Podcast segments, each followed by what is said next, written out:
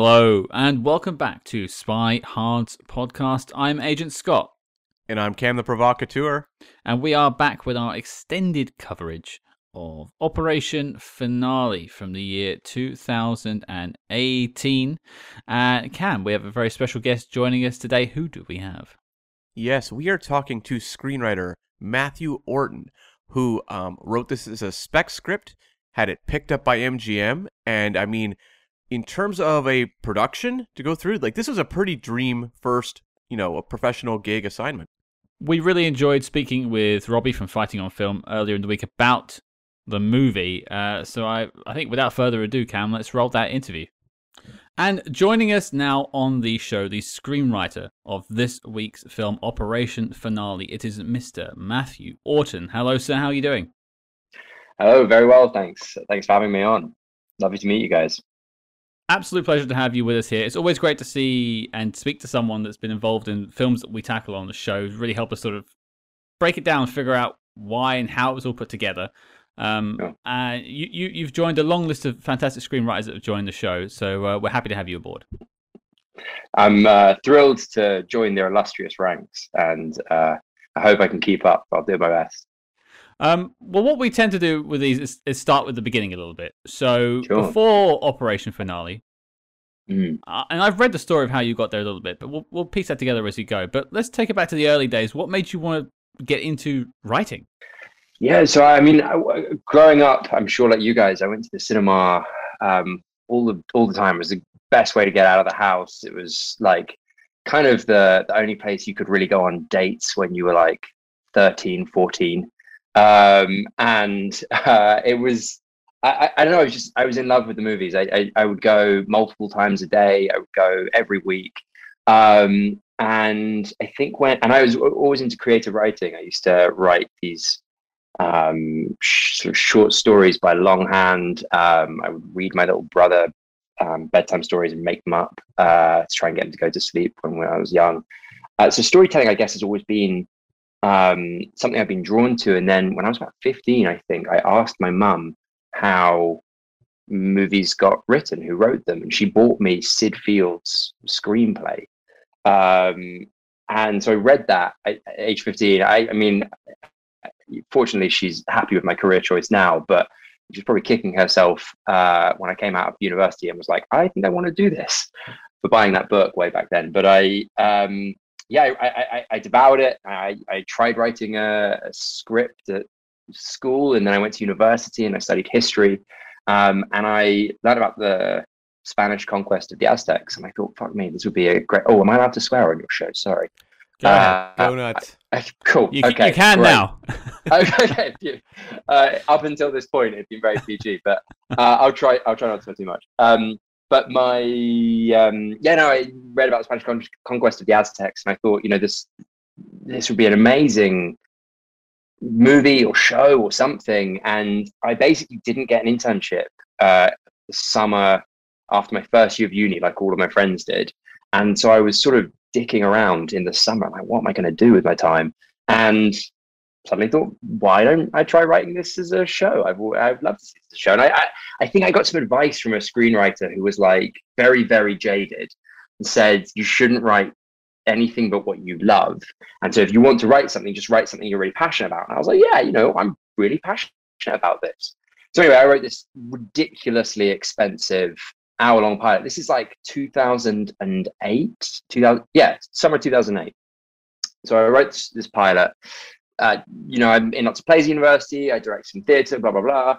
Um, but I leave university and I'm like, okay, I probably got to go and be a grown up. And um, but but but but did a small part in a TV show, and it paid me enough money so that I could go traveling for six months. I went traveling for six months, came back and thought, ah, ah you know, I've got to I've got to try the writing thing. Um, and by complete coincidence, um, Game of Thrones had just started, and so suddenly Whereas before, a pilot script about the Spanish conquest of the Aztecs um, was preposterous, especially as a first-time writer, first first first piece by you know, a new writer. Um, the market was kind of looking for it. Uh, there, were, there, there, people were genuinely interested in these sort of big budget, big scale shows, and so that pilot script, which was like just a thing I'd written in my summer, ended up being my key to getting uh, my first agent, my first couple of commissions.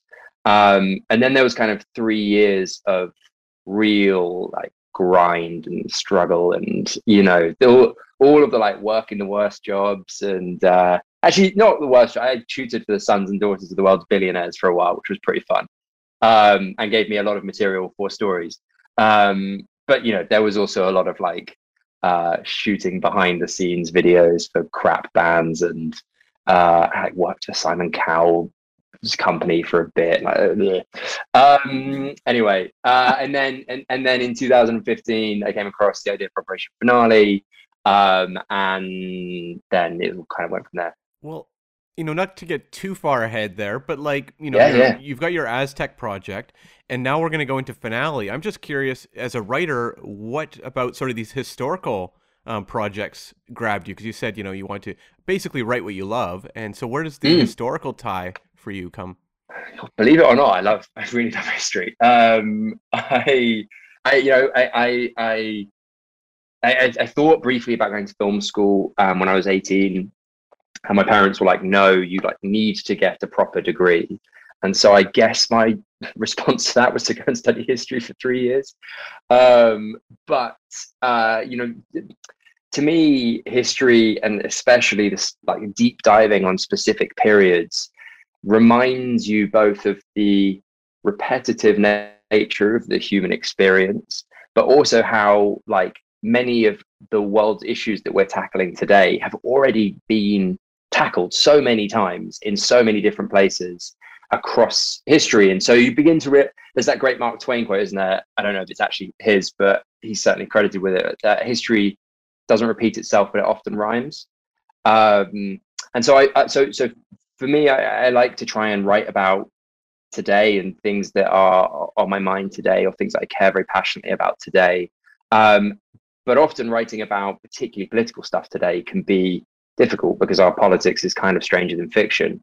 And so much in the way great sci-fi does this, I find that really great history can tap on kind of current zeitgeists or current political, moral, ethical questions um, in a kind of world that isn't our own. So it feels um, uh, kind of analogous. Is analogous? Is that right? Is that the right word?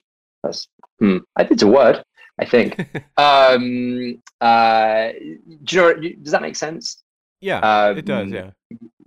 you know, Game of Thrones is a great show for just exploring like power and geopolitics, but it's set in a fantasy land. And and sort of history, particularly um, distant history, has that fantastical quality to it, um, or that other uh, uh, that, that sort of sense of not being now that sci-fi fantasy also can do.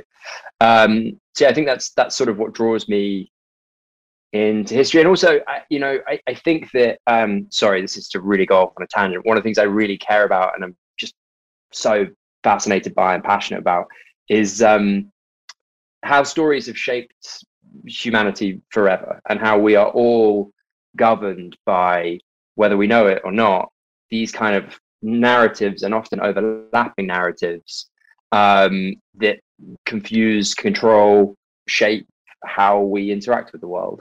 And so I, I find it really interesting going back into history and looking at like pivotal moments where the world has sort of developed one way of thinking about something or, has kind of uh, something happened that maybe shifted our understanding of a moment. Um, and uh, th- th- those bits of our past i think are really interesting because they inform the world as we know it today. Does that make sense? Is that sorry that's probably very boring and philosophically sounding. No, no, that makes a lot of sense, and actually reminds me a lot of some of the discussion points that came up when you were and other people were promoting finale um, when it was being released. So yeah, and we can talk more about that later. But yeah, I think this all Sure, makes sure, sense. sure. Yeah. I, I think as well, like it, it, listeners will know, but obviously you just met us. Cam and I met over a mutual love of Star Trek, and that is Sure. filled with analogy and, and metaphor, and and Mm. you can do, and I can definitely see the similarities between that and the historical stories and telling it that way. It makes complete sense. There is an amazing Al Jazeera interview with a um, I think I think he was a member of ISIS who talked about seeing the Star Wars movies as a young boy and identifying so strongly with the Jedi movement because he was like because obviously the Empire is America, Right. and it's just such an amazing like, huh, yeah, that is story. Yeah, okay, cool. Um, I, that's that's a that's a thing that's just stuck with me. For I saw that very early on in my career, and it's always stuck with me. Just that like, you know, how how a terrorist could see himself as the freedom fighter, and uh, there's you know obviously one man's terrorist is another person's freedom fighter, sure, but that was such a great example and moment where that really came into focus. Um, so again, you know, you can take uh, great moments in history and actually just by looking at them from a different perspective or thinking about what they may actually have been like as opposed to our Hollywood imagining of what they're like, um, and really kind of start to pick at kind of our understanding of a moment, a person, a time, a place, um, and thus like where we are now. If that makes sense. No, totally. And I think I think the last question I have before we, we drift into Operation Finale is you know you, you talk about you spent a few years and you were you know you had an agent you were just getting your foot in the door at that point when it comes to writing. Mm. What were some people you were looking to other screenwriters in Hollywood or in the UK anything like that as sort of inspiration on the way they write and how do they influence you? That's a really good question, actually, and um, I, I, I wish I had a a more rigorous answer for you because really, what ends up happening when you're, or for me at least, when I was coming up, I didn't go to film school and I didn't really have access to lots of um, mentors until I hit about uh, 2015. I got my first mentor, which I'll, I'll talk about in a sec. Um, but the um, I, I, don't know if you guys would have ever read a, read a script by Steven Knight. Um, I don't I love Steven Knight is. Yeah, I don't love every one of his movies, um, though some of them are outstanding. Um, and I've read a lot of first drafts of his, which are a bit more dubious. But I think that he is a beautiful scriptwriter. I think he has an amazing understanding of character, structure, pace, but he also makes these scripts sort of nice to read, beautiful to read. Um, and and and he was the first screenwriter that I had come across. Drew, Drew Goddard's very good at this as well. Um, who, who really kind of uh, brought a more novelistic quality to the screenplay format, which is I'm sure you guys have read many, but they can be really dry and boring and kind of um, minimalist. And that's fine. I mean, sometimes you read minimalist screenplays, like the Alien screenplay, famously is amazing, is quite kind of um, simple. Um, but but sometimes it's just great to be like fully immersed uh, in a world literarily. I don't think that's a word. I'm just making up. Um, but you know, like the being immersed in the literature of uh, what you're reading and the kind of allowing uh, uh, your words to evoke feelings or ideas or thoughts inside of your reader, rather than just being like X and Y enter the room. Uh, Taylor Sheridan, though I think sometimes his portrayal of women sucks, um, is a really beautiful screenwriter as well. Um, really like vivid landscapes, depictions of kind of uh, characters, their backstories. He kind of works that stuff into the body of the text, which I, I really respond to. Um, yeah. Well, it, it makes total sense. You think about like you're writing this a lot of the times for the actor to pick up and then get an idea, and you're, you're influencing and informing them about what Mm. their character is going to be, without necessarily necessarily saying, "My character X used to be an accountant." He feels like it's about Yeah. accountancy. You're saying things Yeah, yeah. without saying them. I get it. I Yeah. get it. Yeah, absolutely. But also, but also, you know, it's such a kind of c- cinema at its best is such an emo- uh, emotive, evocative medium that is sort of pounding multiple senses at once. Uh, to not at least try and get some of that out of the page, I think, is to kind of miss or undersell yourself as a writer and the pro- the, the possibility of the movie at large. Um, obviously, sometimes it backfires because you've put this really elaborate description of a lead actor in there, and then you find out they've gone to somebody who doesn't match that description. And you're like, what? Did did no one think to change the? No, okay, cool. We're just gonna. All right. So yeah, that happens too. I'm wondering what your description of Oscar Isaacs was in the script now. Oh God, uh, dashingly handsome and brilliant at Ah. acting, probably something like that. There you Yeah, go. yeah, yeah. There you go. I have nicely, nothing- I- nicely saved. ah, uh, no, I'm afraid I have nothing but positive things to say about Oscar. Um, he's he's he's a real gent. Um, yeah. So when you you know write the spec script for Operation Finale, I guess yeah. My main question is, you know, why that story? Why did that feel like the one you want you had to tell? Mm. So uh, it's really interesting. I, I, I, got introduced to the idea by a friend who ended up um, being like an associate producer on the project, who wanted, who was suggesting sort of making it as a, um, really contained thriller, a sort of you know all takes place within the safe house, and it's all about the interrogation of Eichmann. There's actually um, already a play that is that. Um, uh, but I, I, and and you know, I was like, oh, that's maybe a cool way of doing it. I don't know if that's something that I would want to do, but I but I'm interested in into the story, and I began digging into it. And again, to sort of um, go back to what we were talking about before, I, am always interested when a story speaks either to like a particular thing that's going on in the world at the moment, or something that uh, I am dealing with psychologically, emotionally, some sort of thing that I want to unpack. Um, and reading the story of not just Peter Malkin, but the operation at large and the impact that it had on Israel, this new country, I was really struck by this kind of um, notion of arrested development, or this idea of like not quite being able to let go of your past and thus being unable to embrace your future. Um, and, and, and, and the kind of moment of catharsis that Israel and in the movie we sort of posit Malkin felt uh, and achieved by this capture of Eichmann. Um, and I had, um, you know, I'd lost someone incredibly close to me at a young age, and I'd been really s- sort of, I, I, had this on my back all of the time. It was sort of the thing that drove me to uh, try and succeed. It still, to some extent, does, I think.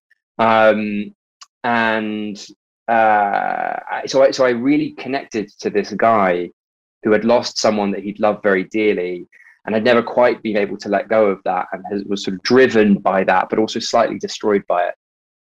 Um, and so I began to really connect to the character, and I also began to connect to this notion of sort of the formation of Israel and the kind of uh, moment in this country's history, which, let's be honest, has not been a completely um, bloodless and straightforward history. Uh, but but it was a moment in its history, and I do genuinely believe this, where they really did the right thing, and they really aimed to set out their stall as a country uh, of, of of of you know saying we don't uh, we don't do this like they did. We we want this to be a, a, trial. We want this man to stand and answer for the crimes that he committed. And I, there was something that was kind of really noble and um, impressive about that, and and and kind of and it, it, that that in the context of um, the the what was going on in Israel at the time, which was this kind of determined determination to not talk about the Holocaust, to not um, sort of uh, what's, what's what after to to kind of escape from this idea of Jewish people getting onto trains and being led to their death. They wanted to sort of show that it meant something different to be Jewish now, um, and that up until the trial of Eichmann had sort of resulted in a sense of denial I mean, there's terrible stories about how um, we we have it in the movie uh, too, um, but there's awful stories about how Israelis would refer to people who survived the Holocaust as soaps. Um, uh, obviously, in reference to the stories of uh, uh the uh, Jewish people being well, they're fat rendered in soap and whatnot. Um, uh, you know, awful, awful stuff. Of, of, and it wasn't out of malice; it was out of kind of a deep, deep sadness and a deep, deep regret. And I think that the capture of Eichmann allowed the country um, a moment of kind of catharsis and a, mo- a moment sort of face the past. You hear these heartbreaking but amazing stories about um, just like the tears and the kind of release and the moment these people were able to kind of reconcile this awful thing that happened to them and this place that they're now in, uh, or that they were now in as a country. Um, anyway, so there was a lot of that kind of stuff that I, I just found really um, uh, inspiring and really kind of uh, I, I, knew what I wanted to say and, and, and kind of how I wanted to say, it, and I knew that it was big. Um, and I hadn't written a big historical thing for a little while, and I just kind of, you know, so uh, I went on my way. I quit all of my crap jobs. Um, I think I had just been, I think I'd maybe just got my first pilot commission, uh, and I got paid like fourteen grand, I think. And I was like, all right, I am going to live off this for six to eight months and write this thing. And it it sounds very um uh, hackneyed and cliched to say but I, I was genuinely down to my last i think like i don't know five or six hundred pounds. Like i was was real close uh when i got the call about mgm uh wanting to buy operation finale which was cool. Um well that that's actually a, a point i was going to jump into in a second was mgm but i wanted to just track back a little bit. Now, you mentioned there was someone who sort of helped you out earlier on, and yeah, yeah. I see the name Matt Charman pop up on a, in a uh, online article. Is, yeah, Matt Charman. Yep. Yeah, he, well, he's been on the show before. Um, we're big yeah. fans of Matt. Yeah, for Bridge of Spies when we tackled that a while ago. Yeah, I great, great, great film. Not, I clearly didn't go through your back catalogue with enough uh, of a fine to go. Matt is the best of men. Yeah, he is my mentor, friend, uh, idol. I, I honestly couldn't say more nice things about the man. I love him. Um, he became my mentor um, in 2015. I, I, basically wrote this script. Um, while I was writing the script, I'd written a different thing, a political thriller um, that got me on. I'm to make sure I get this right. Got me onto a mentoring scheme called Guiding Lights, which was a lottery funded thing, which sadly doesn't exist anymore, but was an amazing thing for the British film industry. Um, and the whole point of it was that they would um, find you a mentor. You could pick anyone that you wanted to be your mentor. And I went and spoke to um, a bunch of people in the industry who I'd met and sort of asked them who they thought would make a good mentor for me. And uh, I think I asked five people, and four of them were like, you know what, you and Matt Charman, you'd get on real well. Um, and so when it came to picking my mentor, Matt Charman was my number one choice. And the people, I remember the people running the program were like, what? He's a playwright who's like co-written a bit of like a movie and they're like, come on, I mean, we can, we can get literally anyone you want. Um, and I just had happened to know that Bridge of Spies was on the way. Um, and my whole thing was, I want to know, I want to know what it's like being someone in the marketplace now, not someone who came up 20 years ago and has enjoyed success for 20 years. Um, and anyway, so they asked, Matt agreed to meet me. We had a wonderful first meeting in BAFTA. He was like, let's do this, let's go. And um, then when the finale script was originally just called Finale, the operation was not my idea. Um, but uh, when he read it, he was like, yeah, you should meet my manager. Um, we should like take this out in the states, and that was kind of yeah, it's cool. Because I I noticed a sort of symmetry when I saw Matt attached as an exec producer on the film because Bridge of Spies was a, kind of a script, and then that got passed around a little bit, and then Steven Spielberg got involved, and lo and behold, it's one of the best Steven Spielberg films I I personally think. Um, sure. And so yeah, yeah, agreed. That that's how it landed. And your film as well. We're getting to the point now. You've written it, and there's a space of time where it's if it goes the, on the blacklist, which is the list of spec scripts that need to be made. Mm. Um, mm. But MGM hasn't brought it at this point. So is that where Matt's taking you around Hollywood? Is that is that that period in time? No, MGM had bought it at that point. We just hadn't announced mm. it. Um, it's a weird one. Like the the they bought it on November the thirteenth, two thousand and fifteen, which is my and Matt's manager's birthday. wonderful Jeff Silver um, who has a fantastic story because I met him on the Monday. Um, the Friday was his birthday, and he called me on his birthday to be like, "You're not going to believe this, but um, MGM want to buy it." Um, which was cool. And, and so it all happened incredibly quickly. It was a very, very fast thing. Um, and I, I, actually, the, the sort of slightly longer and more boring story is um, it, it kind of gone around the British marketplace, and we had a couple of people make um, offers on it here. Um, but one of the guy called Ben Irving um, uh, who's just left the BBC, but he read it, knew that his company wasn't going to make it, but thought that Jeff, my manager, would really like it. So he sent it to Jeff at about the same time that Matt Charman sent it to his manager. And so that all kind of, he was like, oh, I've got to. Um, anyway, did the whole spiel, uh, agreed to work together on the Monday, and then on the Friday, he had sold it. And then I, I can't remember how many, we, we announced it after that some at some point. Because um, these things, you know, they it's everyone gets very excited about the kind of headline. Ah, we're gonna buy it for this. We're gonna do this. we're gonna make you this. Um, and then actually the like paperwork takes fucking ages, and so it's not as exciting as you sort of think it's going to be. Um, but it's super cool. Uh, it was super cool, and it was very strange actually. It ha- it, I remember it happened on the the night of the Paris uh, terrorist attacks, and my housemate at the time was Parisian, and so I sort of got this call at eleven o'clock at night, being like, "Hey, buddy, your life's going to change forever," and I was by myself and sort of sat in bed didn't know who to call. It was too late to like call my parents or anything. And then my housemate came back. So I was like, oh, finally, someone I can talk to about it. She was in floods of tears. And we stayed up all night watching the news coverage roll in.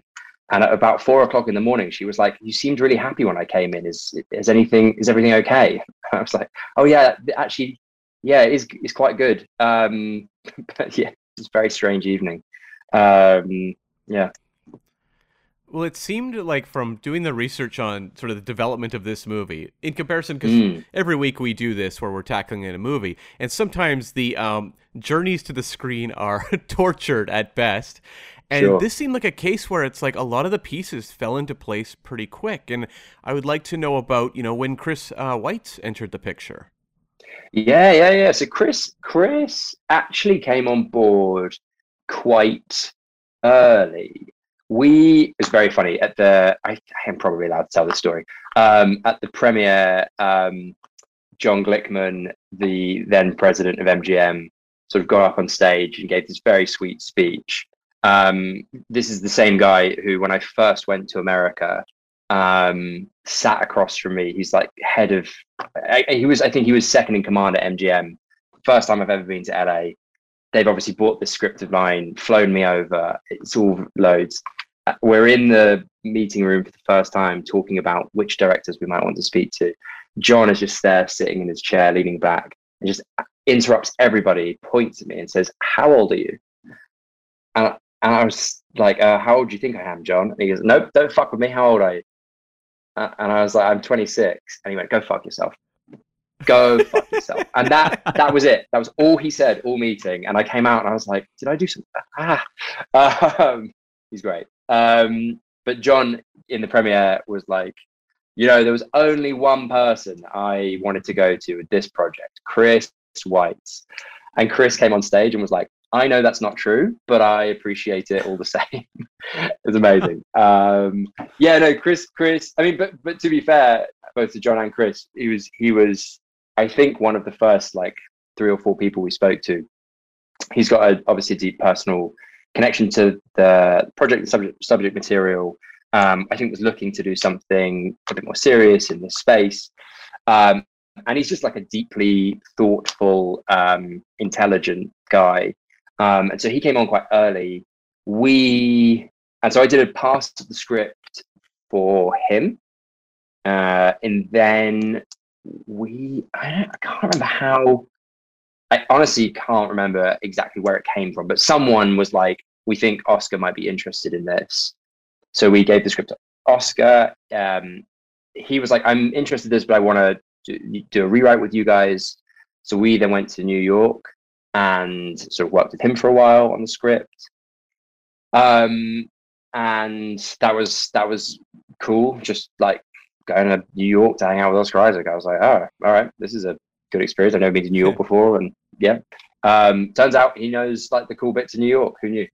Um, and we, yeah, and then and then that that process took, I think, about a year on and off, and then um, yeah, we we sort of finished the draft that we would go out a bit more widely with. Um, finding our Eichmann, we went through a couple more people than I mean, Oscar was the the only person we spoke to for Peter Malkin. Um, when we spoke to a couple, um, and then obviously landed Ben Kingsley, Sir Ben Kingsley.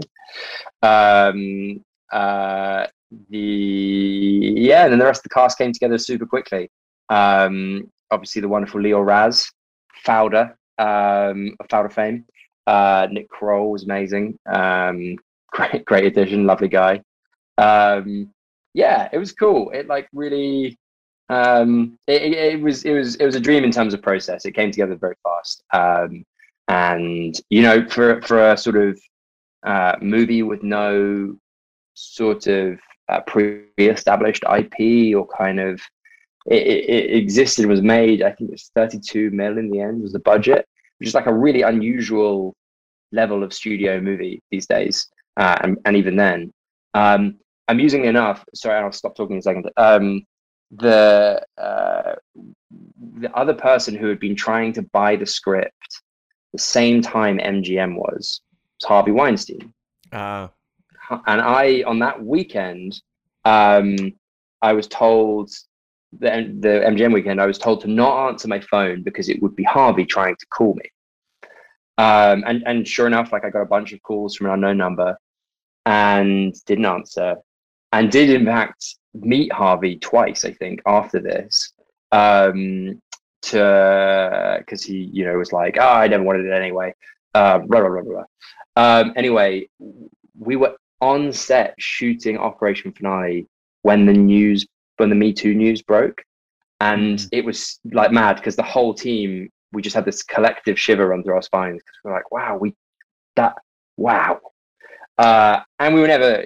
I mean, MGM was such brilliant partners, and we would never have gone with Harvey partly because he's sort of infamous for not paying people properly and all that sort of crap. Um, um, but uh, it was just yeah, it was a real, was a real sort of someone walking over your gravestone kind of moment. It's definitely it's definitely a parallel universe sort of thing there. The what could have been, uh, but also also a bit scary. I imagine what that we, set was like. We would not. We would not. Yeah, we would not be having this chat. I think in that parallel universe. Um, sadly. I'd have yeah. probably been fired from the movie and you know rewritten by I don't know someone someone who would do his bidding. Um, but yes, anyway, uh, yeah. Well, uh, yeah, you mentioned you actually kind of jumped into my next question a little bit as well. Actually, there with the you mentioned you did a sort of rewrite for Chris, and then when Oscar came on board, you did a rewrite there as well. Um, mm. You you've been with the script, which is oh, it's quite rare actually, especially from the screenwriters we've spoken to a lot of them just hand over the script and off they go, and then the film gets made. And you you seem to have stayed with it. I I, read, I was watching an interview with you earlier today where you spoke about staying with it and making some changes oh, during production. Yeah, yeah, yeah sure. Mm. Um, but I mean, you cast your mind back a wee bit now. But are there any major changes that were made to the script along the way? Things that were taken away that you sort of missed, or things added that you think were brilliant? You know. Loads, loads. I mean, you know, one of the it was my first obviously experience having a having having a movie made, right? So and and actually like I think before I say any of this, um firstly Chris and MGM actually were just so generous both in terms of keeping me there and around. Um like Chris knew that I wanted to direct one day and so was like, you should watch me because this will be a good lesson for you. And it was like being in film school for eight weeks. Um, he's remarkably generous with his time. Um, and just, you know, in general, it was, it was, it was so cool to just be the writer on the project. Um, loads of stuff changed. And I watch back over the movie now, and there's some stuff that I, I mean, I haven't watched the movie in a couple of years actually, but um, there's some stuff that I really wish we'd been able to actually have in there. Uh, I think it's it's sort of it it hurts the movie it not being there. There's a couple of uh, mistakes that I see as a writer where I'm like, ah, oh, fuck, come on, man, why didn't you think of that? Um, and uh, like so so there are kind of there are lots of those sorts of things in terms of actual um, big shifts. I think the first draft of the script, the one that sold to MGM, was much lighter on its feet. It was much more kind of playful and um, I think that the humor, I hope at least, punches through in the in the sort of finished version, but there was a lot of that. There was a lot of humor in it, um, which I always think is a really important um, thing to include in any any dramatic writing, really, but especially stuff dealing with heavy themes. Uh, if you you know if you give your if, if, you allow your audience to laugh then i think you give them permission to cry. And um, i think that's just you know helpful. Um, and and and so i think some of that was pulled back on a bit in the interest of kind of the the sort of significance of it the drama of it however you want to whatever you want to call it. Um, and so you know it originally had a bit more of a heisty feel to it a bit more of a kind of um, pro- probably a bit more of an Argo-y feel to it, to be honest. I mean, that was always the big challenge with this project is that it ends basically the same way as Argo. So making sure that that didn't happen was uh, a constant head scratcher. And then, of course, you know, as you as the road as the rubber hits the road on these things, um, questions start coming up about budgets and oh, you know, like we actually can't afford to have that actor, so we're going to get this actor um, and maybe English isn't their first language, so you know we're going to need to change some of the blah blah blah.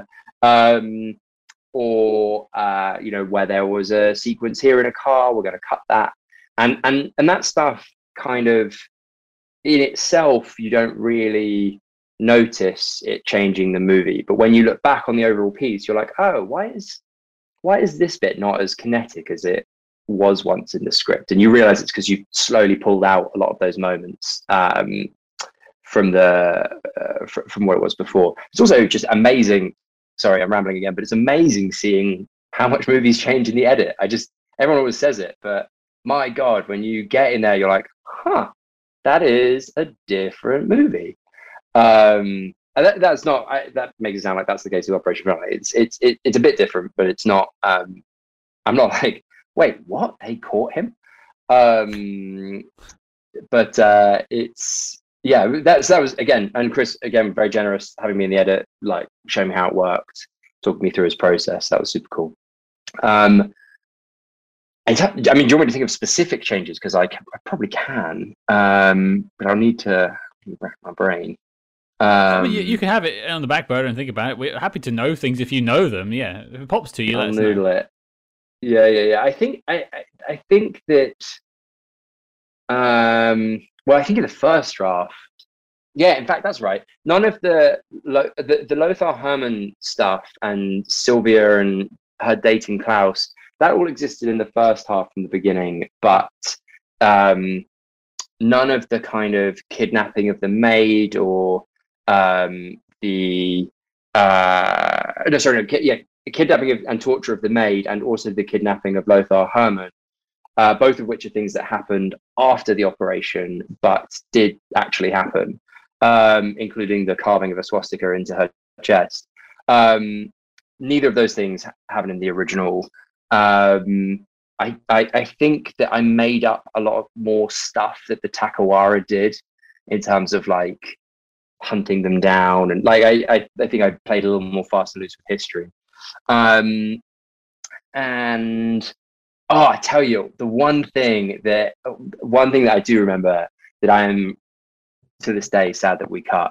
Um, previously, we met Eichmann um, during the Wannsee conference, and he had a st- uh, this this is sort of in the movie, but it doesn't. It, it wasn't what I had envisaged. Um, he has a stain on his shirt, and he scratches and scratches at it, and then we realized that people are waiting for him to talk. And so he stands up and gives his speech at the Wannsee conference and then licks his finger and wipes it and it comes off. Um, and we went from that to a sequence of basically Eichmann escaping. So he had this amazing escape across Europe and into Latin America. And there was a kind of um, stylized, like, uh, him as a lumberjack and he's kind of chopping and his face is red and he lies down in the snow and the snow goes on his face and it melts. And like there was like a really fun like how did Eichmann get from there to South America? Um that was that was an, an early like yeah we that's gonna be expensive. Let's um yeah. So I just remembered that. A good one no, that's that's great. Um, thanks for that. Um, one aspect of the movie that I think you like did really well was juggling the elements um, which is that like you're telling a thriller that a mainstream audience can enjoy. But I would, you know, Scott and I have covered a number of, you know, World War II, you know, espionage thrillers. Sure. And there's a certain expectation an audience has. And I feel like when you bring the Holocaust into it, suddenly the audience's stomach drops. And that Yeah, can yeah. be incredibly difficult to convey in a way where the audience walks out of the movie being like, that was really good, you know, telling their friends they should go and see it.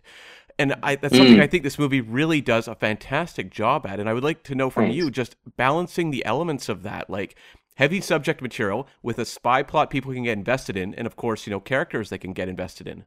Mm.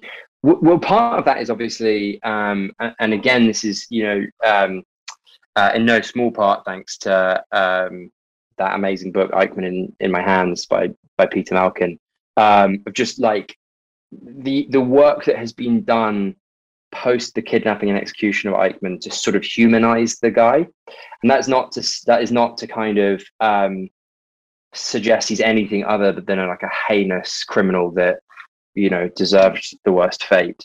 Um, but by trying to place him in a, uh, a human context as opposed to a kind of villainous nazi context. Um, it, it, it sort of opens it opens the movie up into being something slightly different from a conventional holocaust movie. And then also um, again the humor just making sure that um, you don't stray too hard and fast into the kind of horrors of the Holocaust without giving people an opportunity to kind of um uh what's the word They unwind basically with humor um and i you know i think one of the schindler's list obviously like Ralph Fiennes' character is completely despicable but there are there are funny moments in it and when you find yourself laughing in amongst the horror i think it actually serves to like deepen the moments that are horrific but stop them from becoming stifling and um, unbearable. I mean, a, an amazing movie that I love and am hugely inspired by is Son of Saul, but it's a hard watch. Like it, do you know what I mean? Because it's just unrelentingly bleak. Um, and, and so I completely agree. I, I think a lot of a lot of movies that touch on the Holocaust struggle to find a tone that both feels um, respectful without being um, uh, overly difficult or or, or um, overly heavy, I suppose. Um, yeah. So so and, and actually, to be honest, having a, a lead in Oscar, he's so charming and so watchable and so. Con- he's a really smart actor, and so he knows sort of what audiences will and won't respond to. He knows the side of himself to show when. Um, and I think he really got the idea of like bringing an audience in gently before you begin to unpack the heaviness of what a lot of the movies kind of orientated around. If that makes sense. Definitely. No, for sure. It, it's um, it's, it's it's actually a question I was going to ask anyway. So it sort of leads beautifully from this, and it's a problem I had with the film, and not in the sense Mm. of pointing at anyone in particular, but it, I, you know, I was watching Ben Kingsley portray this man who I know to be abhorrent, Mm, and he's giving it, he's giving him a character, he's giving him a life, he's giving him a personality and quirks and all these sorts of things, and I at times thought like this is too human. mm, But then I watch an interview with Ben Kingsley about the film, and he says that's the point. We're, we're meant to show that he is and what we are capable of. mm, And that's a scary realization to make. So I suppose to bring it to a question, mm. um, what was it like for you trying to navigate those waters and trying to make it sound, bridging the side being farcical and also very straight? Yeah, sure, sure, sure. I mean, there's that scene where he has to take a shit, which um, is sort of yeah. Um, I mean, I mean, like I suppose where I come down on it and and came down on it, and and what I always come back to is this. Uh, the, the the the the tragic but true realization that all of these heinous things are just done by people like we are we are all uh, maybe capable is the wrong word, but like humankind is capable of the worst atrocities, but we're also at the same breath capable of like loving our families, loving our, you know, pets, doing good things for our community. And I guess in a world as polarized and polemic as ours currently is and seems to be becoming, I, I am drawn to material where it's like, hey, hey, like this guy is the fucking worst, but like that don't write him off as just a monster because if we think of him as just a monster, if we think of Eichmann as like this um, kind of quirk, this this anomaly in the human condition, we will miss the next one. Like humans are capable of this shit. And um, I think it is important to understand that just because someone loves his kid, or just because someone, um, you know, looks after his partner, doesn't mean they're not capable of also murdering or signing off on the murder of millions of people. And so I kind of um, saw it as a important way of exploring um, the the a, a, more important way of exploring the character than just being like, look at Eichmann, he's a monster. They need to catch a monster. Um, because of course that is not what the real world is like as much as we wish maybe sometimes that it was. I, there's a great interview that um, I think it's Adam McKay actually. I think he someone asked him how he would do the movie of Trump, and he was like, "You would, uh, you know, show a guy waking up in the morning, going and looking at his fat, schlubby body in the mirror, hating himself, and just knowing that he was going to have to go out the day and and face the world." And and instead of doing that with humility, he puts on this armor of, you know, odious confidence. And suddenly you're like, ah, he's still the worst fucking person in the world, but I I kind of get it, or like I get where he's coming from, and you know that's what makes anti-heroes often so uh, compelling. I'm not suggesting someone should do a movie of Eichmann from his POV as an anti-hero, but like I, I do think that the kind of finding the humanity in evil people reminds us, if it's done responsibly, that um, uh, you know, lots of seemingly nice people are not that far away from very awful things, and we must always be conscious and careful of that. Well, it goes to show the and credit to you. Really, this is your first film in like major motion picture made, and you're mm. dealing with these hard issues. You know, you could easily write a script about you know a, a romance, a rom com or something as your first film. But no, you you're tackling these heavy hitting things, and I think you do it with finesse, and uh, it's something I personally had trouble dealing with. But that's just me and my own hangups. It's not yeah, sure, sure, writing. Yeah, yeah. Sure. By, by the way, by the way, I got some, I got some very angry emails off the back of it. Uh, I got some really? very nice emails. Yeah, oh, yeah, yeah. I got some, I got some people who weren't very happy with the um, the the way that the movie chose to. And actually, to be honest, some of the some of the reviews I, you know, I should say I'm really proud of the movie. I see a lot of problems with it. Um, very proud of it, but and I, and I think that some of the reviews are fair. Some of them, I think, though, got quite hung up on that challenge of like um, how we've chosen to portray Eichmann, the sort of attempt to humanize him or dig into his philosophy or what philosophy there was. Um, and you know, I'm sure there's more we could have done. Um, uh, but yeah, I, I, I, I, I thought that was for me. It was one of the project's strengths. It was one of the reasons for doing it.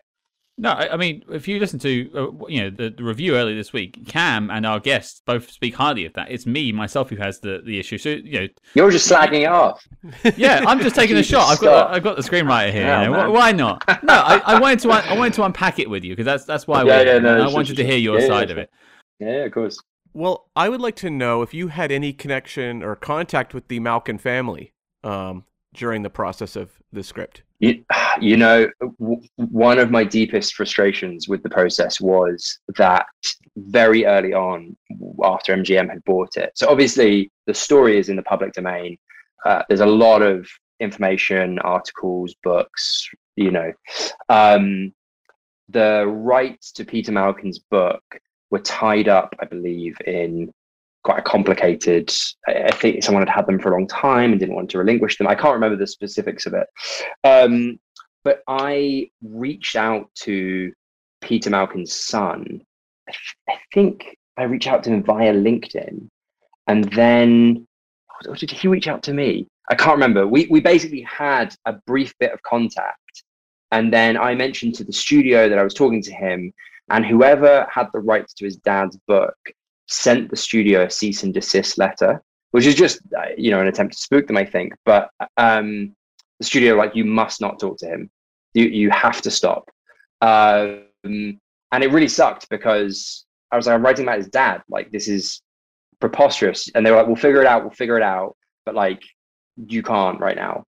And um, they basically spent, I, I think, the whole development time of the film trying to figure it out, didn't figure it out. But then by the time it was done, they had sort of figured it out. And he came to the premiere and I got to meet him and it was wonderful. Oh, that's I great. think, uh, yeah, yeah. And um, yeah, it was really cool. It was, that was really nice. It's a shame though, because I, I, I would have loved for them to be on set and sort of seen our rendering of their dad. Of course, it's a fictionalized version of the man, but like that would have been, that would have been cool.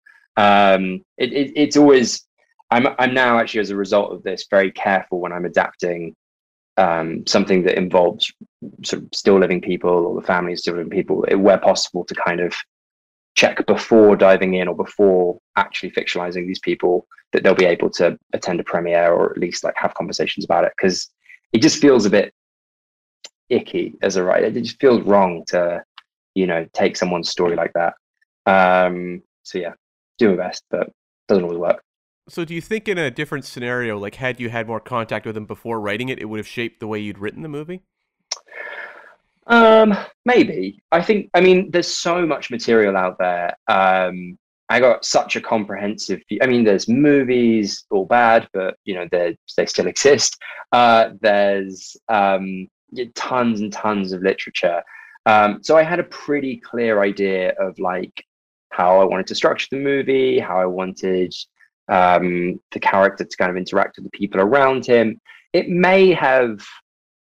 Yeah, the thing is, like, people are more complicated than they're often portrayed in movies, and so there might have been a great opportunity to add a little bit of that complication. But it's quite a kind of busy movie anyway, and so um, you know, I, I, I, I yeah, I, I, I, I, I don't think I um, would have. It, it would only have added texture as opposed to like I think revolutionized to the the plotting or anything.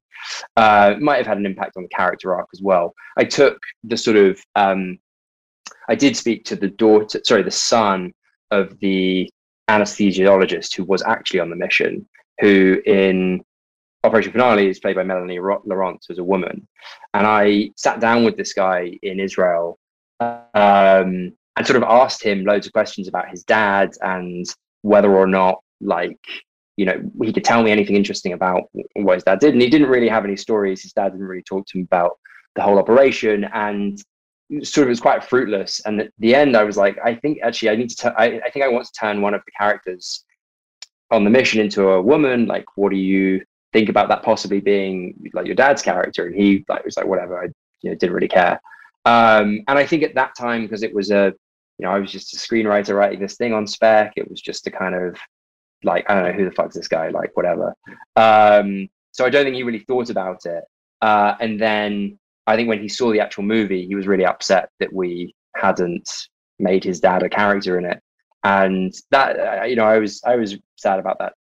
I was sad about him being upset, but I was also like, you know, I told you, and like that is kind of how these things go sometimes, and um, so you know, it, it's a it's a it's a weird like when you're telling a story about people either still alive or their families, like it's a really weird one to navigate, and we all just kind of try and do our best and you know have the best of intentions and sometimes it goes well and sometimes it doesn't. Well you mentioned this earlier on in the conversation I, I made a note to bring it back up when we're sort of talking about the film. Uh, originally it wasn't called operation finale.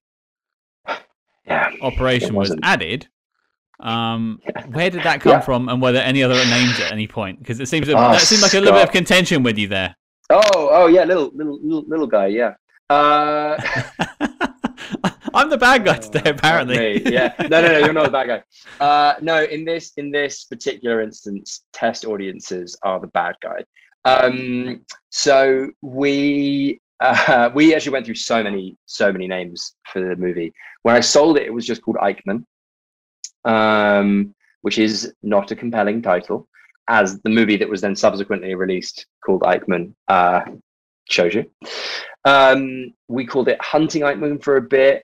Um, although there's a book called Hunting Eichmann, which is a brilliant book uh, that I think MGM were nervous about sort of copyright issues. I don't think it's normally a problem with titles, but you know, just to be safe. Uh, we my one of my favorites, though everyone shot me down, was the driver is red, which was the code name that the Israelis relayed to one another when they believed that Eichmann was Eichmann. Um, unfortunately, uh, the the the the code for Eichmann is Eichmann, not we think Eichmann is Eichmann, was the driver is black, um, which would have been a really weird title for the film. So, uh, you know, we ditched all of those. Um, I, there, there were a couple of others as well, but but we we ended up on finale, and I was like, yeah, you know what, final finale. It's got a kind of gravitas to it. It was the name of the operation. It's also to do with the final solution uh, blah blah blah.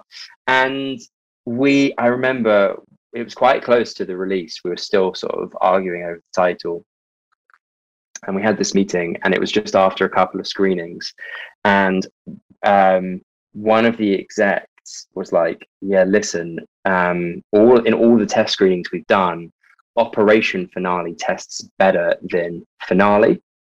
And the reason, apparently, was because there was a concern that if we called it finale, people wouldn't know how to say the word and they would call it finale. and I, I don't, you know, I don't know loads about movie making. I don't know loads about human psychology or whatever. But um, but I, but I, I was like, but but surely they just call it Operation Finale. Like, no, is that anyway it was just it was one of those moments where like you realize the decision was made so long ago and you're being told as a courtesy and i don't i mean like it you know um i, I think the person who broke the news to me was uh this wonderful exec uh from mgm who i love very dearly cassidy and she really saw the funny side of it um but, but it it's one of those things where you're like someone someone's made this call and I don't get it, but I I know that I'm not going to have a say on it. Um, so yeah, that was that was how that one went. I, it's it's fine. It, it's fine. I just you don't need the operation in front of it. It makes it sound like a movie that it's not. I, there's so anyway, whatever. Operation Argo. Would you anyway? Yeah, yeah. it's funny though because Scott and I covered a while back a movie called Operation Crossbow, which was a World War II espionage film. Okay. And the movie didn't perform great, and they blamed the fact it had the word operation because people they thought thought it was a medical film. Incredible. And so they released it as Crossbow internationally. And so yeah, it seems like there's a lengthy use of the word operation in uh, spy movie titles where they never quite know what to do with it. And just to add yeah. a, little, uh, a little extra source to it, I mean, you look back on License to Kill, 1989, mm. they they wanted mm. to release it as license revoked, and apparently parts of the world wouldn't understand. Yeah. They wouldn't understand the word revoked. So, oh god, there is. Don't like, worry, is, you've had the same yeah. treatment as a Bond film. There you go. I'll take it. I'll take it. Uh, there is some logic that happens in the world that around things like this, and I just don't. You know, you have to. So I'm I'm actually right in the middle of a conversation about a spy show that I'm working on, uh, or sort of spy show that I'm working on that we're now changing the title, I think. Um, and uh, just titles suck, man. It's so yeah. hard to find the right thing. But also, when you become attached to something and then someone suggests a shit alternative, the the the the, the immediacy of your reaction is um, it's terrible. Um, so yeah. Anyway, um, uh, it's all good. Well, let, us let's we're talking about sort of the legacy. Obviously, the film it mm. went out to people uh, did test screenings. Now the film's out there. You, you're at the premiere. You're watching it now in its final complete form and looking at the film. What are you most proud about the film? Like a scene, perhaps, because this is your first screenplay to a film. It's a big thing. Yeah, yeah. Um, there's a line where uh, Peter Malkin uh, is fighting with, or is having like, is doing Krav Maga practice with um, uh, Michael Aronov, the amazing Michael Aronov, brilliant actor. Um, and uh, Michael Aronov says something like, "Why do you think they pick you? Why, why do you think it's always you?" And he says, "I don't know, anti-Semitism." And it got such a good laugh, and it was a line that had been in there from like the very first draft, and it was just it, it's such a small silly moment but it was just this like i can I, yeah i can do this like i you know i filled with imposter syndrome every now and again and like it's it, i i still got lots to learn i'm sure but it, that that was like one of those moments where i was like oh yeah actually that's cool that's real. There's there's also another moment where um when when oscar isaac is ex- or when when Peter Malkin is explaining to eichmann about his sister and he tells her he tells him what what happened to her and Eichmann apologizes and tries to say like I don't know what happened to her and he and, and Malkin I think responds with like I wasn't asking. Uh, and it's just there's just something in that moment which is always stuck with me of the like two people trying to find one another but misunderstanding and that flash of tension. I, I, I don't know. Um, those are two moments that they're really really small moments that stand out for me but they were moments that I think I, I really hang to because they're moments that I'm not like, oh, I wish we'd done like that, or I wish I'd, you know, done this.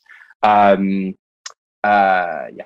I, so, so like there's there's loads of there's loads of bigger things like it was just fucking amazing seeing all of these actors doing this movie and being at a premiere and you know the the the being a screenwriter can have its sort of moments where you get really kicked in the nuts um, it's pretty it's pretty cool when you stand on set and you're like, this this came out of my head. Like I just I don't know. Th- those are the moments that I, I, really hang on to, and I, the, the the the the moments that make this job really special. Um, in amongst the uh, operation finale uh, finale kind of shit. Um, but yeah, uh, I'm trying to think if there's anything I've just remembered something. Sorry, I will add this. Um, in the original draft of the script, there was loads of jokes. Rafi Eitan, um, played by Nick Kroll, is a famously short person, right? And he's a very short man. And there were loads of jokes in the script about his height in relation to Malkin and Malkin kind of teasing him for, you know, being being not that tall because Malkin himself was not that tall, but he was a bit taller than Rafi. Um, in reality, Nick Kroll was taller than Oscar, and so those jokes didn't play. So we cut all of them except history only remembers the tall people. And I Oscar says, "What about Napoleon?" Uh, and he walks off, and the line gets a laugh, but it's like, what? and that is actually a callback to like eight jokes that got cut.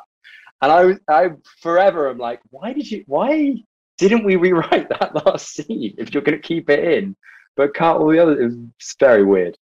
Um, but anyway.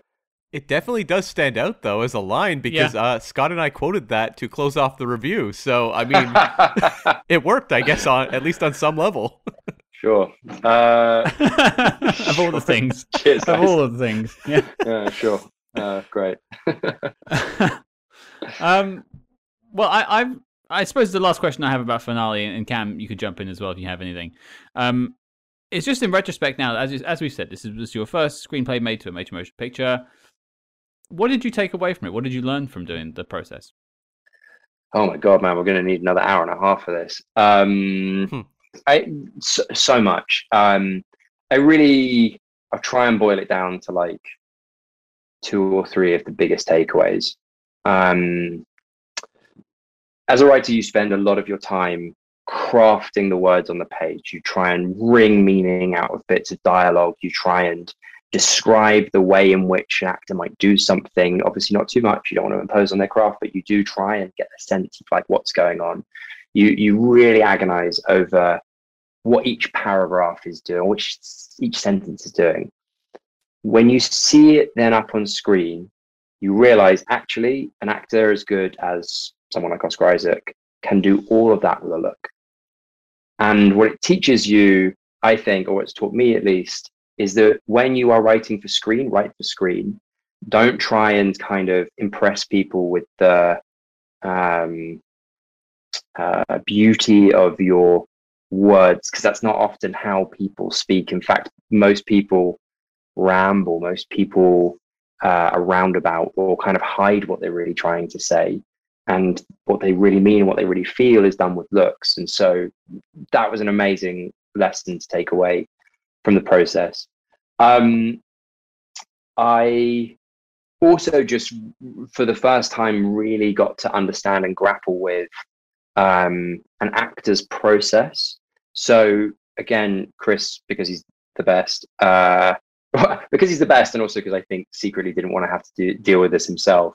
Uh, whenever actors had character questions, he was like, "Go speak to Matt," um, and and so uh, that that was quite interesting because people uh, and Nick Kroll was particularly keen on this and, and, and good at this, but um, he would be like, so you know, what's like, where's my character from, and like, what you know, how did he get from here to here, and but and, and it's it really you realize how rigorously the best of these guys um, interrogate the material and, and and sort of build those characters in their heads, and so that really reminded me that I need to always up my game in terms of the depth of character backstory, not nothing you're seeing on screen, just like where these people are from, who they are, what they believe, why they believe it.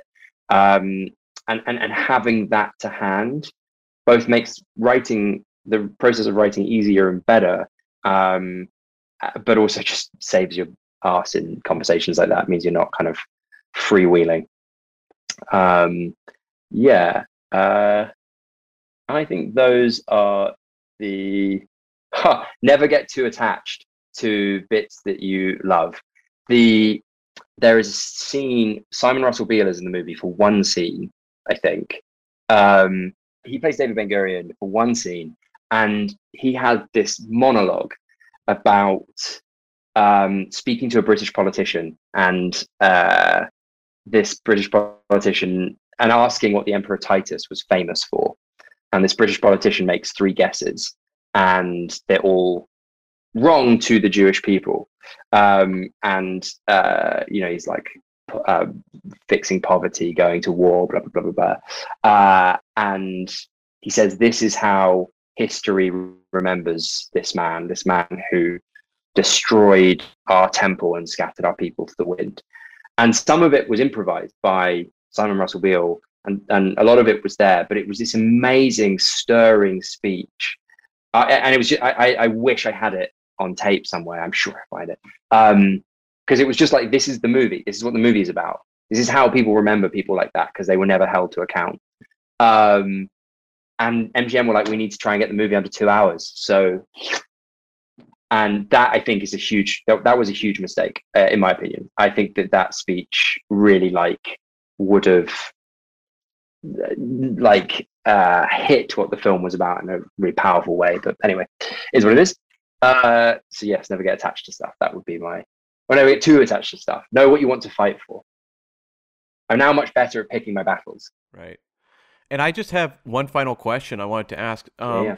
which is that like you had a very accomplished technical advisor and consultant on this movie, and Avner uh, Avraham, yeah, who was obviously former Mossad. And I'm just curious. I wouldn't normally, I don't normally ask this of writers, but when you have someone this specialized, does that have any impact on the work as well? Because they can contribute so many ideas as well and so much insight. Loads. I mean, Ari, Avi, sorry, um, it, he was less of a script consultant, though he had ideas and he sort of threw a, a, few little bits and pieces in there and he kind of tweaked a little bit of the specifics in the dialogue. Um, he, I think, drove the art department fucking crazy um, uh, because he was just like, you know, this is what that would look like. That's not what that would look like. Uh, we so the the the his technical know-how in terms of just sort of props, costume, um, locations, like th- that kind of thing, second to none. Really amazing, and um, he he was he was great fun to work with. We interrupt this program to bring you a special report. Calling all agents. Independent podcasting, much like the spy game, requires considerable resources, whether it's research, equipment, hosting, or of course constructing a top secret volcano lair we're putting out the call for your support. That's right. As you may know, we've activated the Spy Hards Patreon, home of our ever growing lineup of Agents in the Field episodes where we decode non spy films from your favorite spy actors and full film commentaries with more intel than a Basil exposition briefing. Cam, what have we got in our crosshairs this month? Well, Scott, the Die Another Day commentary is live, and we are getting dirty again with Harry Callahan with the third installment of the Dirty Harry saga, The Enforcer. It's going to be marvelous. And if that sounds delicious, then become a true spy hard today and join the circus at patreon.com slash spyhards. But before this message self-destructs, Cam, resume the spy jinx. Well, I, I think before we wrap up, I, I did have a couple of questions post Operation Finale. Yeah, sure. One thing, and this is just me from doing my research today, and I haven't seen anything else about it since. But your name came up with the Night Manager season two. I knew you were going to ask. I can't wait. I mean, it's, Yes, it's John le let's talk about Carre. I'm going to ask about it. yeah, yeah. And the first season's terrific. It is. Yeah, yeah, yeah. Um, yeah, it is. It's uh, it's a lot of fun. Yeah. I mean, how did that come about, and what's going on? Good question. Uh, so uh, I will I will give an answer that will be less diplomatic than it should be. I'll maybe sprinkle a little bit of diplomacy in there. Um, so very long story short, I, I I got asked to got asked to be part of a room for the Night Manager season two um, around the time I sold Operation Finale. That room never materialized. I then got asked after if I remember rightly, we announced that I was going to do this movie, write a Battle of Britain movie for Ridley Scott, and that Oscar Isaac was attached to Operation Finale about the same time. And by complete coincidence, the, both bits of news broke at the same time, and that created a kind of, uh, I guess, like bump for me, and that led to the conversation of actually don't, you know, you should run a room rather than be in a room. Um, which was really cool. It was very flattering, very kind of them. And I, I sort of went and presented them an idea of what I would do for the second season of The Night Manager. And they were interested, and we started talking about it. It was a slightly kind of um, bumpy process. And I'm not sure if you've checked it out, but The Night Manager has, I think, 19 exec producers. It's something bonkers like that. So it is, it is, it is a film, it is a show that you know, when you actually scrape back the kind of layers of how it all came together, it's a lot more complicated than a lot of shows often are. Hugh Laurie, um, very, very involved in the creative and an absolutely like I mean, Hugh Laurie like makes the first season of The Night Manager, Mhm. made the first season of The Night Manager it is. He was rewriting scripts. He was like a, a, a complete powerhouse of performance. I mean, all three of the leads are amazing in that um, that that show but obviously it, the show is very successful so you you know all three of them were quite skeptical about the idea of coming back for a second season so i wrote two drafts. Sorry i wrote, I wrote a draft for the first episode and a draft for the second episode of another six episode run. Um, gave it to hugh tom and olivia. Um, they all got on board. They all loved it. It was off the races. And so we put a room together.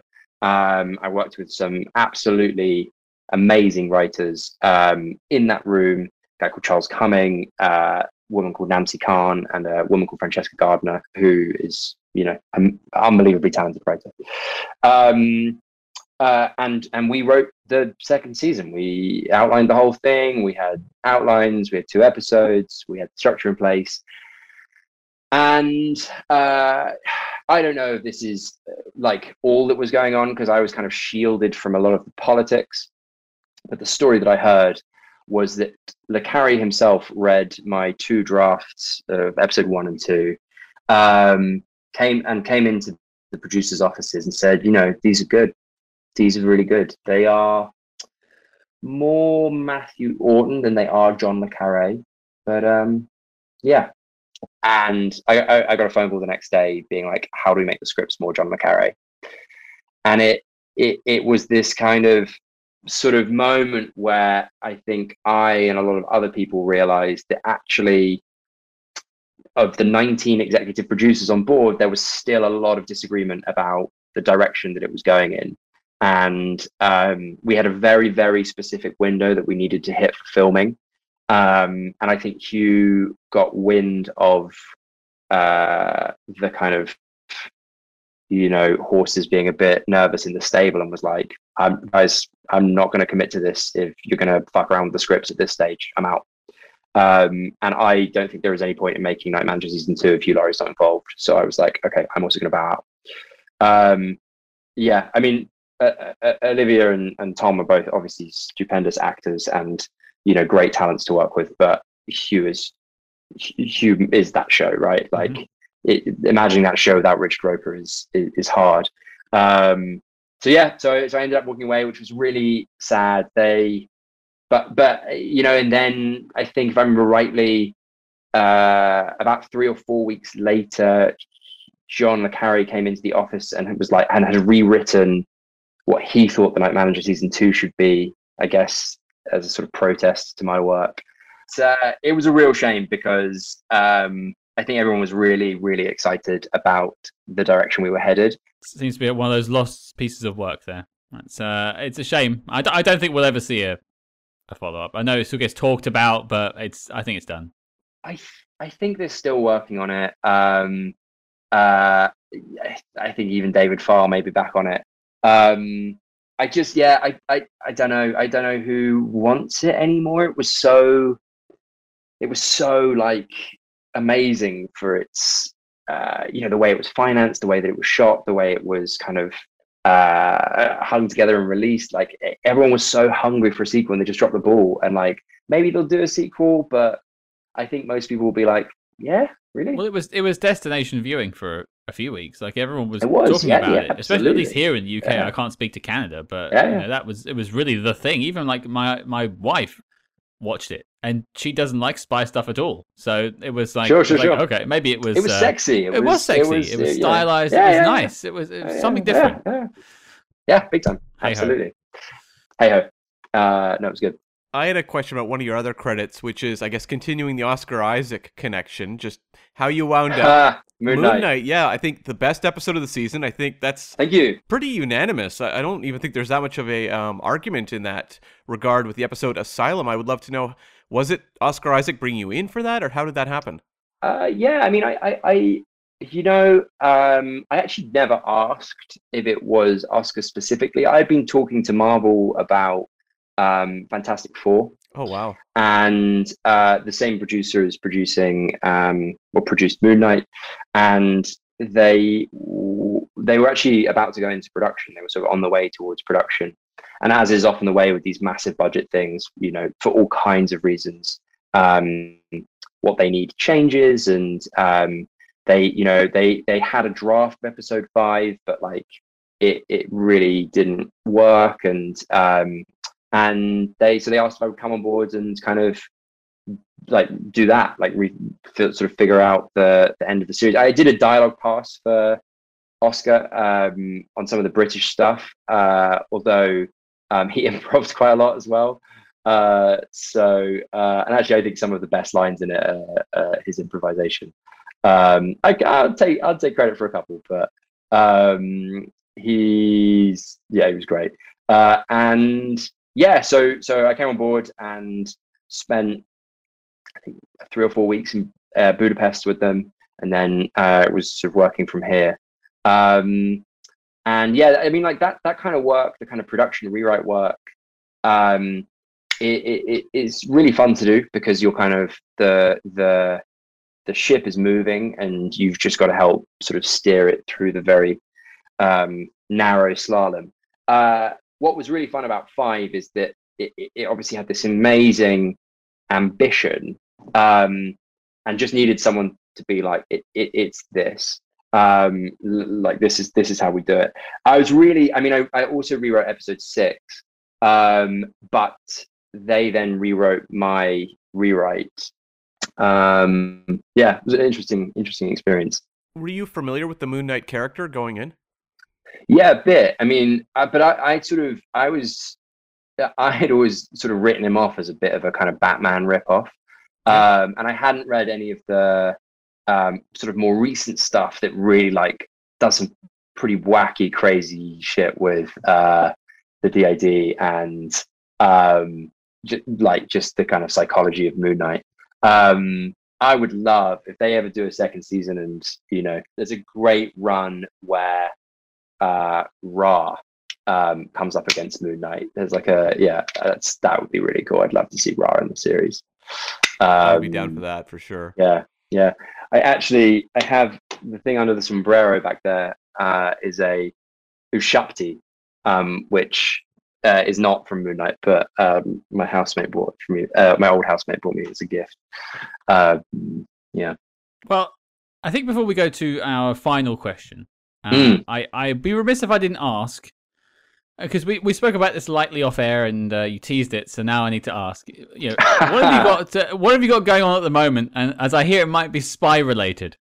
Uh, yeah, I am. In fact, do you guys know this book, uh, Shibumi? Have you come across this book? I don't. No. No.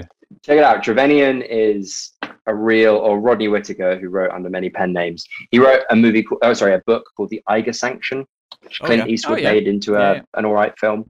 Um, uh, the the book is a sort of piss take of sort of stories like that, and Eiger Sanction, the movie is quite sort of serious.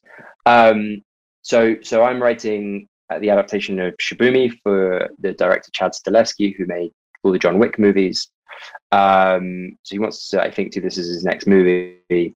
Shibumi is uh, a spy thriller that is also a satire, not just of spy thrillers, but of the medium of popular fiction. And so uh, I am trying to write something that is a spy thriller, uh, as well as being a satire of spy thrillers and the medium of cinema. Um, so it's interesting. Uh, it's it, you know it's it's it's different to anything I've written before. It's a particularly unique challenge because the book is know, very dated. About 400 of the 700 pages of basically the main character's backstory. Um, it's very thin plot, like female characters and all bad, blah blah blah. Um, but yeah, I don't know. It's kind of cool. So that's so. Uh, anyway, that's like that's my. I've just submitted the outline to those guys. So waiting for their feedback. Um, and then I'm writing a movie, also spy related, um, called Dark Wire for Jason Bateman to direct and uh, Netflix. Previous one's Warner Bros. This is Netflix. Um, Dark Wire is about the uh, Australian Federal Police and FBI's um, fake phone company that they set up called Anom. Uh, they ran an anonymous phone company, um, essentially like, a tech startup, um, when they realized that the world's criminals were communicating via via these kind of customized phones, and they, yeah, they ran this operation and um, uh, ended up getting like getting tens of millions of messages of incriminating messages against the world's criminals and then staged this enormous raid across the world uh, in June last year and arrested over a thousand people uh, in collaboration with like all of the world's kind of law enforcement agencies. It's a wild story. You should check it out. Um, and obviously, it's kind of uh, it's great because they bring down loads of the world's criminals, but kind of also sort of entra- entrapment. So there's an interesting kind of moral question at the heart of it. Um, yeah, so I'm just outlining that at the moment. Well, uh, I I can't wait to see both of those realized on the big screen and on Netflix. And I uh, I guess you've just booked yourself for your next visit on the show. yeah, yeah, I hope so. Uh, yeah, let's let's see. I mean, uh, if the if the if the gods of cinema are good to me, then uh, hopefully I can be chatting to you guys again in a couple of years. I'll, uh, I'll I'll try and meet you at one of the press screenings for him in London. We'll, we'll Love that. it out. That'd be great. Um, okay, Matthew, this is the crunch time now. We've The spoken crunch about. Operation Finale. We've spoken about what you're up to. We need to see if you fit into that tuxedo. The question is, the question is, what is your favorite spy movie of all time? Oh man, you told me you're gonna ask me this question, and it stressed me out so fucking much today.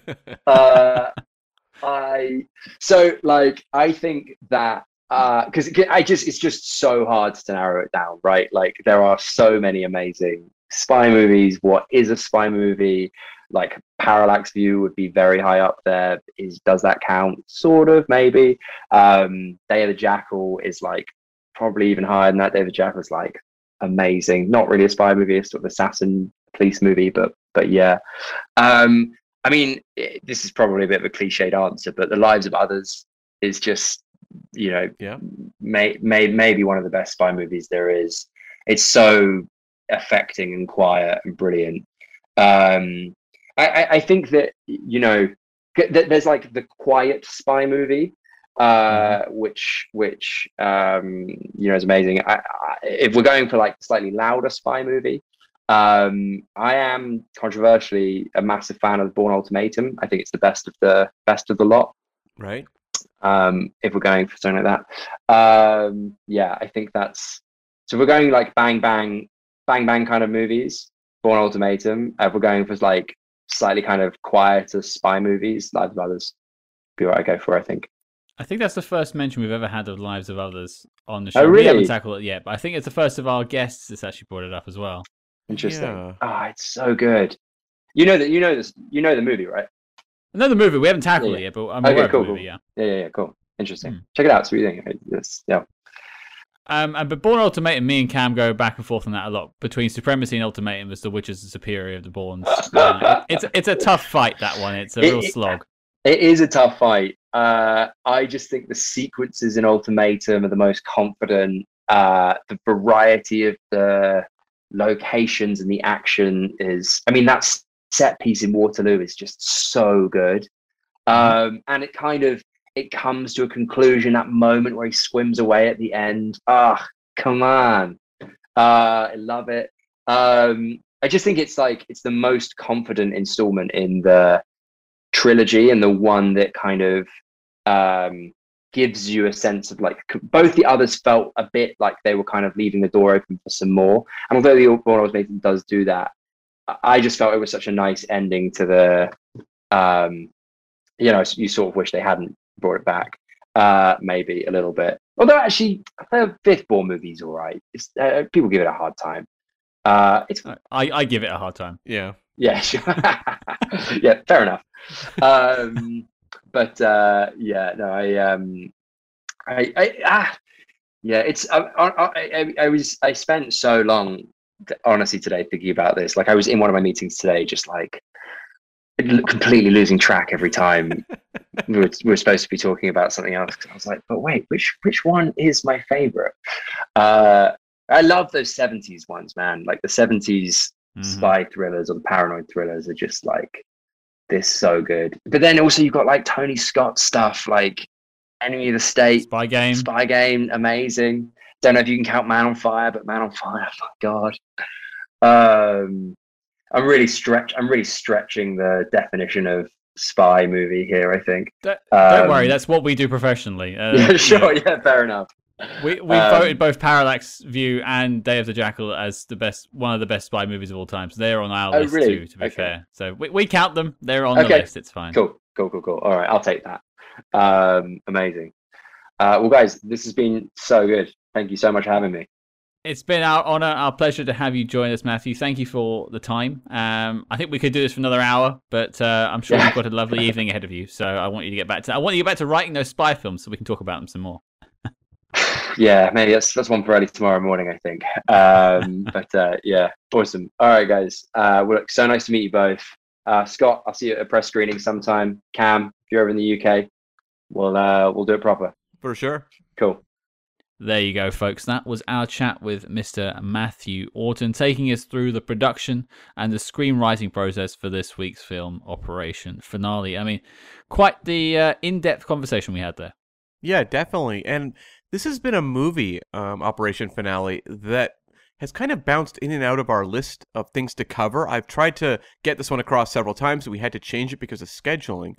And I'm really happy that we finally found time to talk about it. The movie, I think, in terms of discussion points, was more interesting than I even realized it would be when I was, you know, trying to get it onto our schedule. But also that we were able to talk to Matthew, who brought, yeah, an unbelievable amount of insight into the process of writing this material, translating some, I think, very difficult history to the screen, and making it a, you know, compelling two-hour spy adventure. Yeah, it's it's it's funny because we've had a few uh, screenwriters on the show, and we might mention them. Matt Charman being one of them, who again came up with a concept and, and sort of passionately fought for it until it was made a major motion picture. Uh, and it, it's nice to know there's a connective tissue between the two of them, and it's nice to see the passion that Matthew had for this story, uh, and to the point of you know putting it out there and it getting turned into the film. And I, I think he did a bang up job with it. Yeah, and both um, very clearly interested in history in a Mhm. big way in terms of writing new material. And um, that is an aspect to me that's always fascinating because were I to become a screenwriter, like that would not be my avenue. I don't have that sort of knowledge or comprehension in terms of like translating very complex history to the screen. And I was really impressed with how easily, um, you know, Matthew was able to do that, and in a way where I never felt lost in the movie.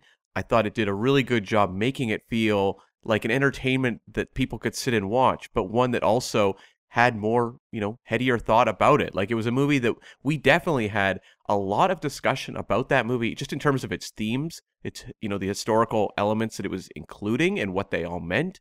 So I think he did just a fantastic job with that. Well, I mean, firstly, no one wants to watch your uh, Silencers, Matt Helm, and Goldfoot slash fic film. That, uh, that, that that's never getting off the ground, Cam. You can stop pitching it now. That's true. No one wants to see those movies that I am um I was going to say writing, but let's be honest, I've written them. They're in a drawer. He's he's shooting them at home by himself. the saddest of pandemic projects. he is the bikini machine. um, but yeah, I, uh, I suppose back to headier topics. It, it's interesting because another uh, World War II film we spoke about a few months ago now, before the summer, uh, Paul Verhoeven's Black Book, and that was a film me and you had a, an interesting time talking about because it, it definitely challenged the viewer, but I think it challenged us in different ways that this film does.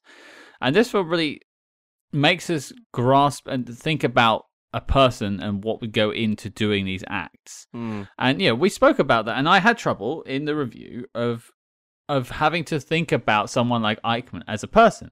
But on reflection and, and, and talking with Matthew and listening to interviews with Ben Kingsley, uh, I, I, I do understand the approach. I, I just maybe hadn't expected it. And I hadn't expected myself to be challenged so much by what I perceived before going into it as a World War II spy film. I think something that was really interesting that jumped around my head when I was talking to him about writing, in particular, Eichmann, you know, as played by Ben Kingsley. It reminded me of a conversation we had um, with Ben Power about writing Hitler in Munich, The Edge of War.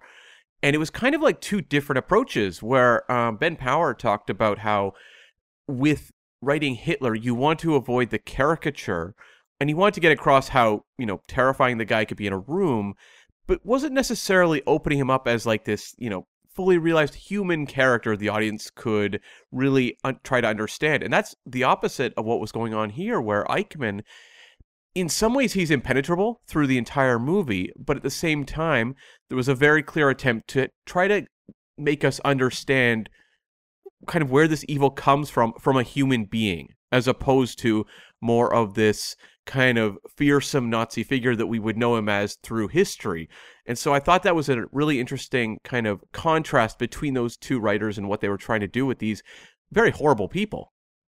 And, it's funny uh, talking about the connective tissue with this film with Matt Charman and having that angle on the film and him and you know Matt Charman seeing the potential of the script and saying, "Hey, we got to get this out to Hollywood," and very quickly ends up in the hands of MGM and very quickly ends up in the hands of Oscar Isaacs uh, Mhm. and and and the director as well.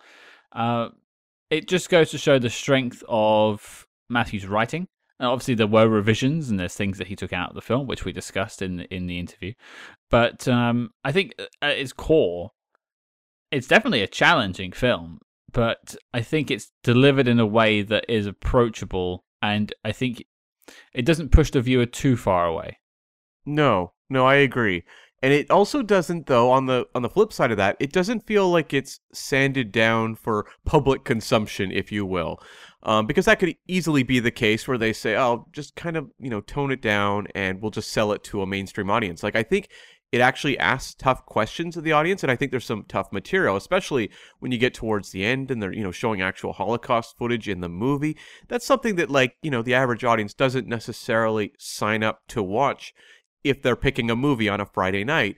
But I think the movie's very smart in the way it tells a story, like Argo did as well. Um, and Argo was referenced in the interview of pulling you into you know a very complicated you know political event making it feel like you are absorbing actual information and absorbing an actual element of history that's interesting and complex, but at the same time allows you to walk away feeling like you've, you know, essentially been on an adventure with these characters and you have an emotional takeaway.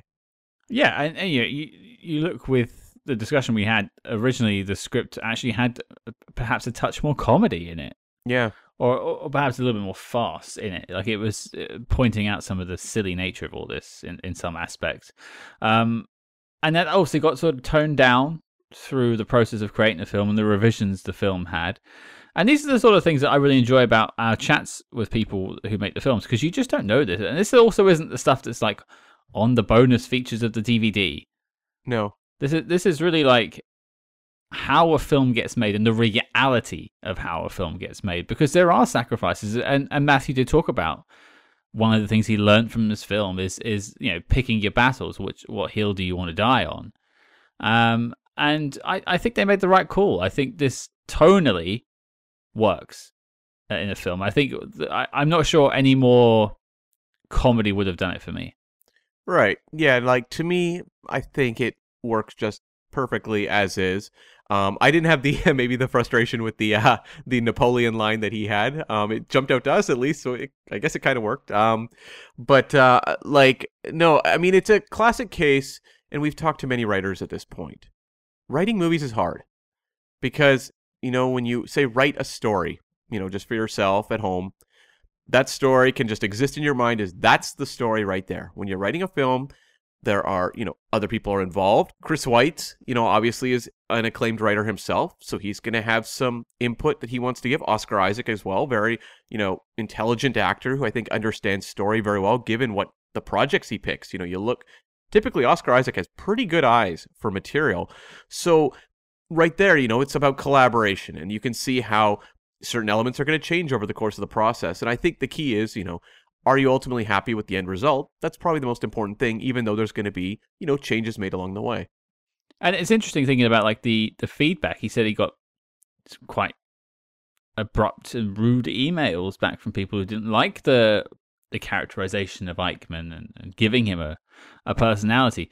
But that if you if you read a little about what happened with the trial and like the whole banality of evil article that was put out, that was kind of the talking point around the guy of just how normal he was, aside from this horrific, horrific side of his person and his history and his choices in life. Um, and so I think giving him that sort of fully fleshed out existence is it was the right choice for the film.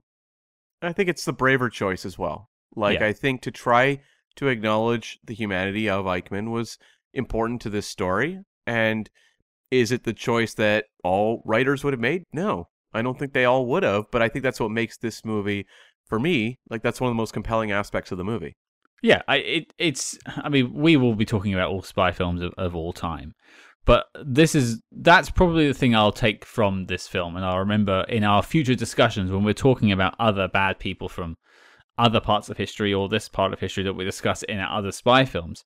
I'll always remember you know, silly things in a sense, like the toilet scene.